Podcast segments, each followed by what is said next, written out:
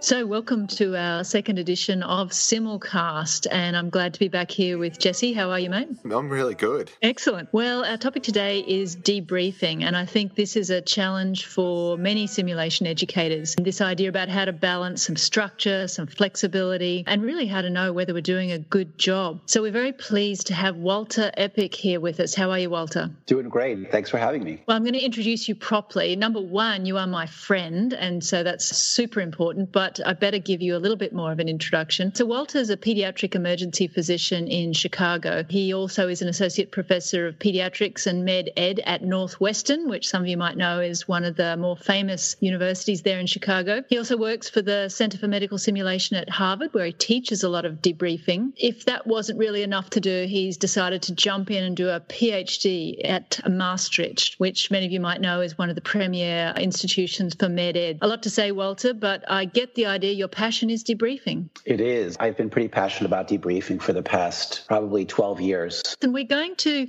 hopefully set you some difficult questions. To kick it off, we're going to start with a case study. And for those of you reading the blog post, the full case will be there, but I'll give you a little bit of a sense of the situation we'd like you to help us solve, Walter. We've got our protagonist, Ellen, and she is an emergency physician, and she's going to be debriefing some folks that she works with every day. They've just done a SIM. The focus of this SIM was an R S I, where they had a head injury and the team had to intubate the patient using a checklist. Ellen is a little frustrated. She thinks they've made some mistakes that they seem to make every day at work. There's some people who've done SIMs before and they just don't seem to have learnt anything. And then to add to that, Ellen's got this little bit of a second-guessing herself now about debriefing. She's been to some courses. She's sort of got the idea she's supposed to follow this structure, but then she's not sure if she should be asking these sorts of questions. To top it all off, one of the people in the group is one of her fellow bosses in E D, someone who just really isn't into SIM, and she's just thinking, I just better avoid talking to him. Jesse, I guess you've been in this sort of a place before with this sort of a case study, similar situations to the ones you face? Debriefing the people that you're going to then have to go back and work with, and then also debriefing up the hierarchical gradient is one that's not foreign to me at all. Those challenges are all really familiar. Walter, I'm just going to start with what would be a good debrief and how would we know? I think, number one, if I'm watching a debriefing as an observer, if people are talking, that is a really good sign. People are engaged and they're talking about the key issues that are relevant to the case. One of the, the common pitfalls is that debriefers think they need to have such a strong hand on the debriefing that they're doing much of the talking. And actually, if they're doing a lot of the talking, then there's not a lot of talking going on with the participants. They're probably not reflecting as much either. Another big thing for me is that the discussion moves from the concrete events during the simulation to generalize to issues that are relevant for clinical practice. Very often people stay mired in the actions or inactions of the team or on individual providers during the case rather than moving to what this actually means for patients. The other thing is that there can be an over emphasis on what the debriefer is doing that makes the debriefing effective when actually the debriefing is not at all about the debriefer. It's about the learning that's happening. It's about the value the debriefing is adding for the participants. Engagement, discussion around key issues that moves away from the simulation to clinical practice. Focus not only on the debriefer and what they're doing and what they're asking, but how people are engaging, reflecting, and discussing. I'm going to pick up on that last point first.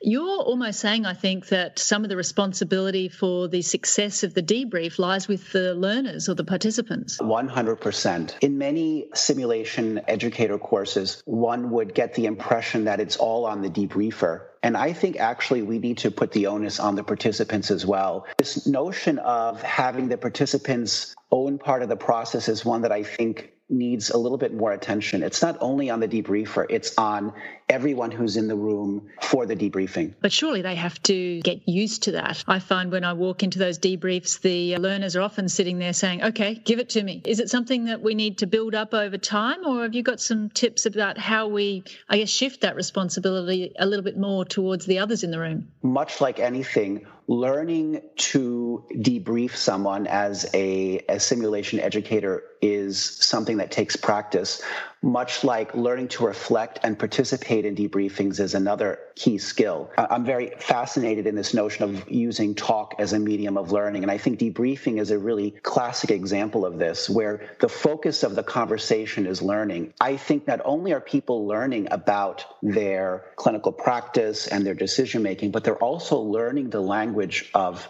performance improvement. If people spend time taking part in structured debriefings that are guided by a skilled facilitator, over time, they will learn to debrief themselves to more or less degrees, of course, depending on, on the participant. So I think it's a learned skill as well. So you're sort of asking us to go meta a little bit, in that we should be not just getting something out of this scenario, but really thinking about the habits of reflection that we're trying to engender in the learners. Precisely. This is probably a pretty good lead in then, if we think about our protagonist again, poor old Ellen, who is trying to do all these things. She's no doubt listened to you and trying to shift the responsibility onto the learners. She's been to a course. Then she's read some stuff about the Diamond debrief, and then she's thinking, what about an advocacy inquiry question? To be honest, she's got herself in a bit of a pickle because she's sure there's all these rules about how you debrief.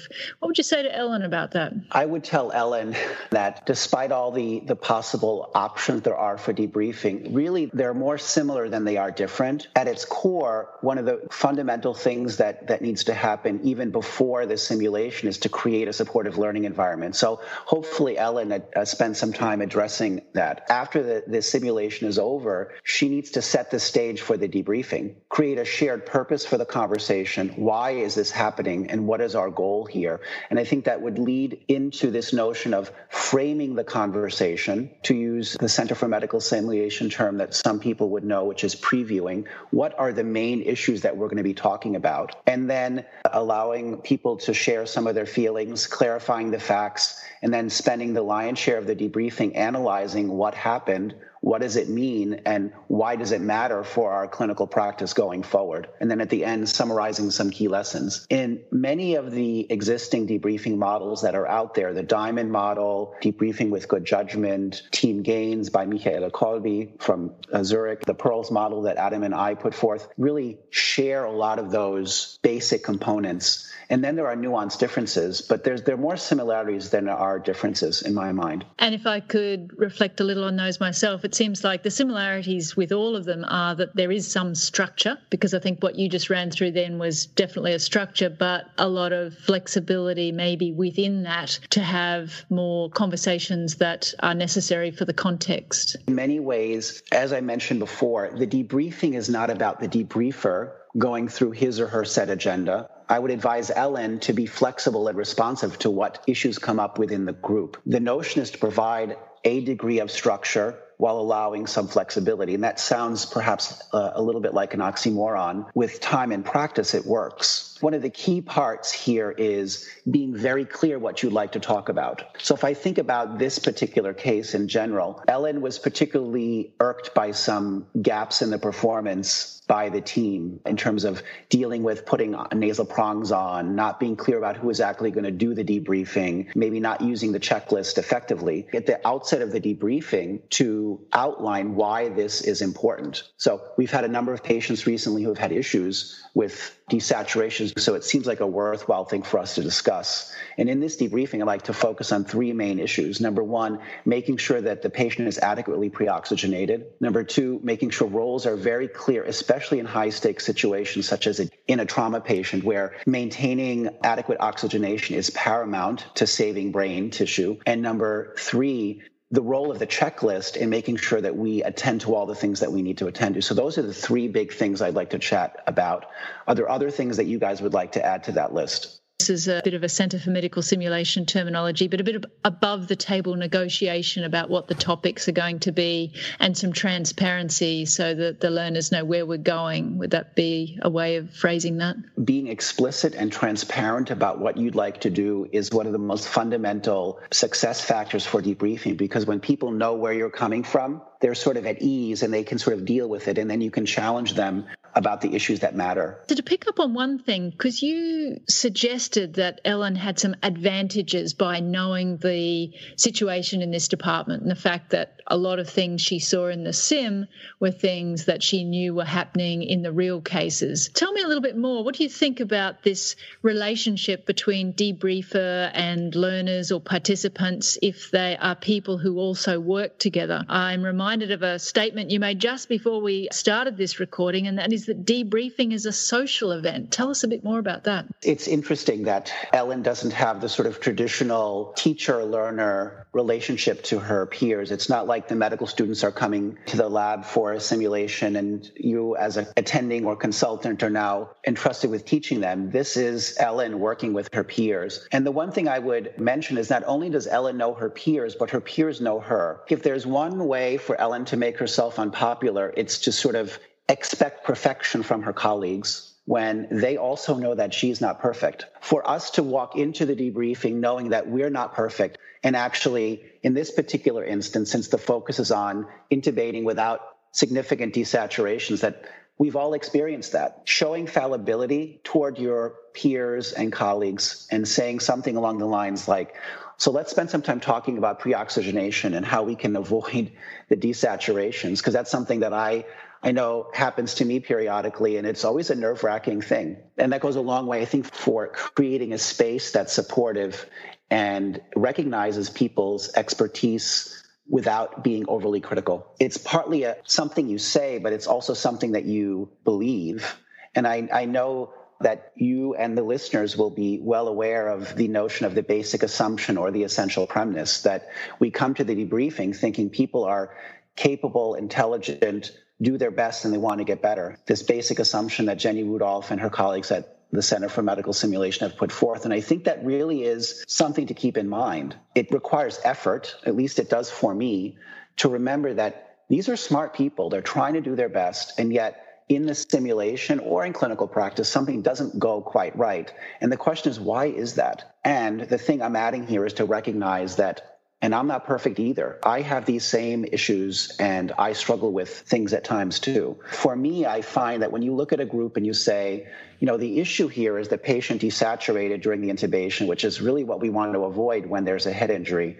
And I've been there too. And you're just watching the saturations drop and you're thinking, I need to get the oxygen levels back up again. This is exactly what I need to be avoiding. We've all been in that situation. If you can identify with that shared experience, then we're connecting rather than dividing. And I think that's one of the, the key things that works, very, I think, for me, quite well in, in those sort of situations. And I like your emphasis there on what I've come to recognize as positive regard for those people in front of you. One thing to sort of really pin you down now, Walter, because we've sort of heard about Ellen's trials and tribulations. So now if you were walking into this debrief with these issues in mind and with the dynamics, with the learners in front of you in mind, just step us through, what would you do? Well, I would very concretely set the stage for the debriefing, clarify the purpose. If I have not already done so, I would just briefly touch on some of my ground rules, like confidentiality. I would give a time frame for the debriefing so that people knew how long it was going to last roughly. This sounds like this is an in situ simulation. It's something happening on the ward. People, if they're on shift, are keen to know how long this is going to last. So after setting the stage, I would then go to the reactions part of the debriefing and sort of get a sense of people's feelings by asking, are there any initial reactions, sort of in a word or two about the case? And I'm always thinking this is important to give people a chance to vent. And also it tells me what aspects are important to the participants. I try to avoid one person going into an in-depth analysis of uh, the case because that's not the time for it. And I might redirect them by saying, can I just actually pause you for a moment and hold on to that thought because I would love to hear some initial reactions from other people. And then I would just ask, are there other reactions before we move on? After that, I would move into the facts phase or the descriptive phase, and I generally do that by asking someone in the group to summarize what happened to make sure we're on the same page about what the main issues were here. So, Walter, I'm just going to pause you there because you've been through some pretty key elements here, the ground rules, the reactions phase, and then the facts phase. Now, I want to take you back to that reactions phase because it sounds like you're using that quite diagnostically. It's not just a vent from your learners. Can you tell me what do you often get out of that diagnosis, as it were? And secondly, do you care if everyone doesn't talk, if people are quiet? Does it matter? You were asking about the diagnosis, and you're asking about if people participate or not. Let's start first with the, with the diagnosing issue. I, I think there are two things. The first thing is, what are the issues that they mention, and what are the words they use to describe them? Because if someone says, that was frustrating for me, then I will make a note that Bob used the word frustrating. I like to remember words like that because then I can go back to him later and I can say, you know, at the beginning of the debrief, Bob, you used the word frustrating to describe that. Can you un- unpack that more? I'm keen to hear more about that. So I'm very much listening for the words they're using to describe the issue that they're reacting to so that I can use those words later on. Whenever I see other people doing that, it tells me that they're listening carefully, and it telegraphs, I'm really interested in what you have to say about this. The topics that sort of percolate up in the reactions phase of the debriefing also help me set priorities with how I'm going to approach different topics during the debriefing and how I might sequence them. If people bring up a number of issues that align with what I want to talk about, then that seems like a common agenda. And Adam Cheng and I and our colleagues, we wrote about this in our paper on learner-centered debriefing, to identify the common agenda and then address those issues up front in the analysis part of the debriefing, and then maybe save other issues for, for later. So it's identifying a common agenda through the, the opening parts of the debriefing. And your second question was related to, do I need to hear from everyone? And I think there's varying ways of thinking about this. Number one, you could argue, I'd like to make sure everyone has a chance to vent. Anyone else have something to share? And then you can wait, right? Using silence is, is one of the best facilitation strategies. Alternatively, Michaela Kolbe, for example, who's a psychologist from Zurich, Switzerland, who really has informed my own thinking about debriefing, at the beginning of the reactions phase explicitly states, I'm just going to go around the room. I'd like to hear it from everyone. The rationale that she shares, which makes complete sense to me too, is it's a low-risk way of engaging someone. And if, if they've said something in the debriefing at the beginning, then they're more likely to chime in later. The principle is, if someone is being particularly silent later on in the debriefing, they've not spoken, and then coming at them with a challenging question, and that's now their first point of entry into the discussion, that puts them in an awkward position. So Michaela would argue having everyone say something up front may be a way of mitigating that. That's not a strategy I generally use because I often find I can get people talking, but I always keep it in the back of my mind. And this would be one of the things I would pull out in a day when I'm doing successive debriefings with a team. If I'm noticing that some people aren't speaking, I would probably switch to that strategy.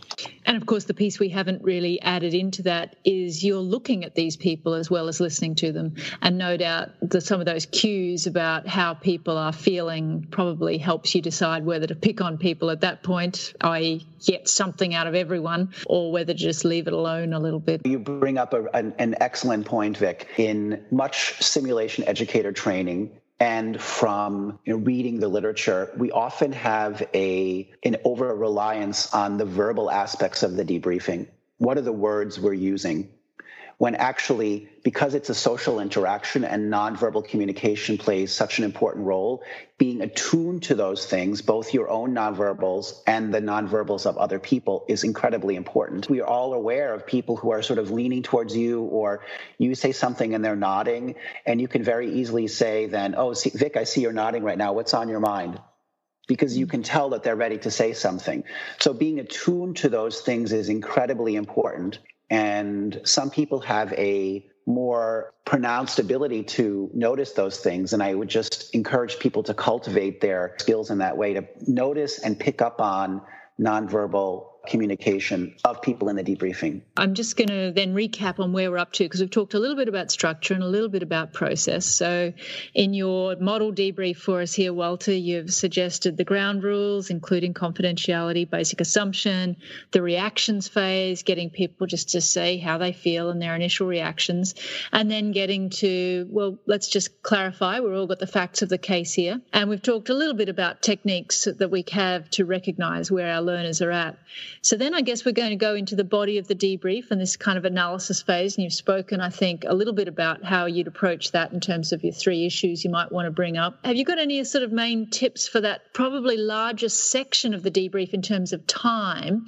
And in particular, commenting on this balance, which you talked about before, learner issues versus your objectives that you want them to take home. How do you balance those things? That's part of the art of debriefing. It's one of the biggest challenges, and I think one of the greatest opportunities, is sort of managing that piece and finding an, an entry into the analysis part of the debriefing. And I would say, if I could just take a step back for a moment, I, I'm always very explicit about saying, you know, what we're going to do is we're going to explore aspects of the case that we're working well and those aspects that we need to tweak. I may say that actually when I'm setting the stage as well, but I remind people that those are the two things we're going to focus on. And within the analysis phase of the debriefing, I'm actually increasingly a fan of blending the types of approaches that I use rather than ascribing to one single method. And for those people who are interested, could have a look at the paper Adam Cheng and I wrote on our blended approach to debriefing, which we call PEARLS, especially for Ellen here in this particular vignette where she's working with her colleagues, is to, at the outset, say, I'd like to hear from you guys what you guys think worked well and what you think you would need to change. And either she could put that out there like that or just say, let's start with the things that were working well and, and why for you, and sort of focus on getting the learners, if you will, the debriefing participants, to self-assess their own performance. So that would be the first major strategy, which is time expedient and also gives the debriefer a sense of where the learners are coming from. And I think this is constantly a balance of hearing where the learners are coming from and then meeting them where they are. What is their general sense of things? You know, I would say one of the biggest pitfalls that I see people doing is they're watching a case, they see a major, for them, a major performance gap, and then whilst the team is generally happy with how they did, you know, they may high five themselves, they're very happy. And then in the analysis phase of the debriefing, they hone in with laser precision on that aspect of performance that wasn't optimal. If you're familiar with Harry Potter and sort of the, the Dementors that sort of suck the life out of everything, that's sort of how I would characterize the debriefing. For me, rather, I would say something along the lines of, you know, at the end of the case, you guys were high-fiving yourselves. You seemed really positive about it. I'd love to explore that with you a little bit and hear what were the things that you really liked? What was what what gave you that positive vibe? Meet them where they are. So this learner self-assessment piece, I think, is is an important part. The second sort of major strategy would be facilitating focused discussion around specific topics, either building on something people said in the sort of learner assessment bit, or for yourself seeing this as a high yield issue. So let's spend some time talking about pre-oxygenation here, because that's one of the things that's so incredibly important and easy to read about in the books. And yet in the chaos of a major trauma resuscitation, it's something that can easily be lost. So naming the topic and then using any number of strategies to get the discussion going around that topic. One focus facilitation strategy would be using advocacy inquiry, stating an observation. This is what I saw. This is what I think about it. What do you think about it? Then there are others as well that I won't mm-hmm. go into a lot of detail here, but guided team self-correction, systemic constructivist methods that Michaela Kolbe has put into the world using circular questions and these sort of things, which I would characterize as more advanced techniques. Probably the number one thing for facilitating a focused discussion is just naming the topic you want to discuss. And I get the sense previewing it beautifully. Doesn't he just do that beautifully, Jesse, the way he just introduces a topic and then it seems so logical that that's how we're going to talk about it? Absolutely, where practice clearly comes into play. Yes, I think, Walter, you might underestimate the challenge that most of us mere mortals have in providing those previews. And for the people listening, Walter has come out with a lot of uh, literature and references, and I'm keeping up. So in the show notes, we'll have some links to those articles if you want to read up further about a really rich set of uh, references that Walter's giving us. So, Walter, we've sort of been through most of the debrief now, and I guess the key thing is uh, how to end. I'm, I'm guessing it's not just look at your watch and say, I guess we have to finish now. No, it isn't. No, it isn't. I would, before I move to the ending, what I would add is that the other third sort of strategy that I would, would highlight is providing learners with information, either in the form of directive feedback or teaching. And I think this notion of providing feedback is one that's throughout the debriefing literature, and one I think that is a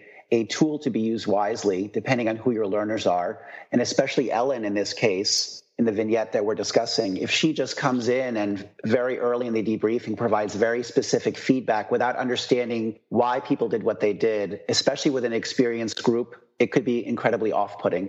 And then there may be some issues that need to be clarified by a domain expert who could be one of the debriefing participants too. And then the closing of the of the debriefing will hopefully have been already preceded by a generalizing of the, the main issues to clinical practice. Again, one of what I highlighted earlier, that for me, a good debriefing is one in which we're not focused on the concrete events of the simulation, but we're focusing on the issues that are relevant for clinical practice. And that brings us to the summary phase of the debriefing, where I would invite participants to share what they're taking away from this for their future clinical practice. Probably, in my mind, we don't devote as much time to this phase as we need to, and I think this is an issue of time management and leaving time for this. And when I'm having a good day and my time management is excellent, not only is it about what are you taking away that's going to help your practice, but to think about, so what's going to get in the way of you changing your practice? What are the obstacles that you face? How will you overcome them? We often shortchange the summary phase of the debriefing, and I'm guilty of this at times too because of time constraints. But that would be one way of tying off the debriefing and having it be very forward-looking in terms of what people are taking away for the future. So, Walter, thank you. I think that gives us a nice sense of how we would step ourselves through this debrief that Ellen's doing. I think for me, just to sort of recap on some of your thoughts here, as you said right at the beginning, debriefing is a social event and it involves conversational dynamics that we have every day, but which we need to really apply to improving ourselves and our teams. And I think your point is well taken. All of this has to somehow serve the high purpose of improving the patient care. So really appreciate your time with us today. And I will put up those references because you've given us many to think about, and I have a feeling we're going to have you back talking to us sometime soon.